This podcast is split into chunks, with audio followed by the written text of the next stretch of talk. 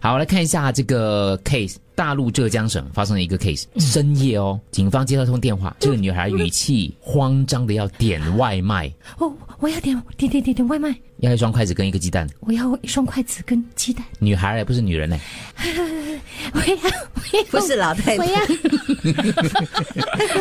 要女孩我，要点外你卖要，嗯，你要什么？我要一个鸡蛋，还有一双筷子，可是要害怕，这里是警察局嘞，你要怎么？一直强调她就是要一颗鸡蛋，一双筷子。这样他就问他你是不是遇到什么危险？对啊，发觉难怪还在讲一些，就是他没有办法，然后他就想说，那你给我你的呃地点在哪里？他就跟他讲他地址在哪里，他就送餐嘛。结果他抵达这个，发觉是一个小吃店，里面有一男一女住在店内。然后这女孩看到这个警察就是说，我不想再看到这个男的，因为经过这个他盘问之后，原来是因为这个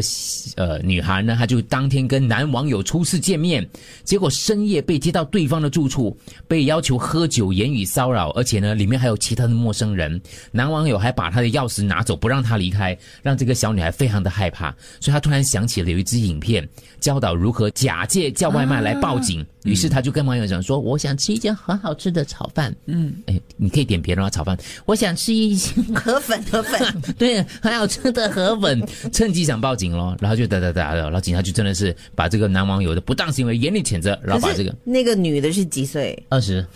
二十岁啦，你刚刚演小朋你演友啊对啦不一样，小朋友不一样。 小朋友可能会不会想到， 小女孩，女哦孩，因为她那个刚才太老了，因为大人叫就是鸡蛋跟筷子就很奇怪，这就跟我那时候讲啊，我跟我老公没事做，我们就想，如果暗明号天我们我其中一个人被绑架，我们要有个暗号，嗯那对方才会知道我们有危险呢、啊。可是各位演员们跟观众们，他是要一双筷子跟一个鸡蛋哦，有有问题吗？嗯，没有问题，一双筷子跟一个鸡蛋，嗯，有玄机的，里面有暗号的，有暗号在里面的。性器官 要是你的头性器官，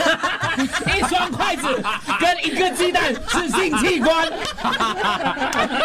那是一直大哥没有读过生物，没有，如果看过他结婚 了嘞，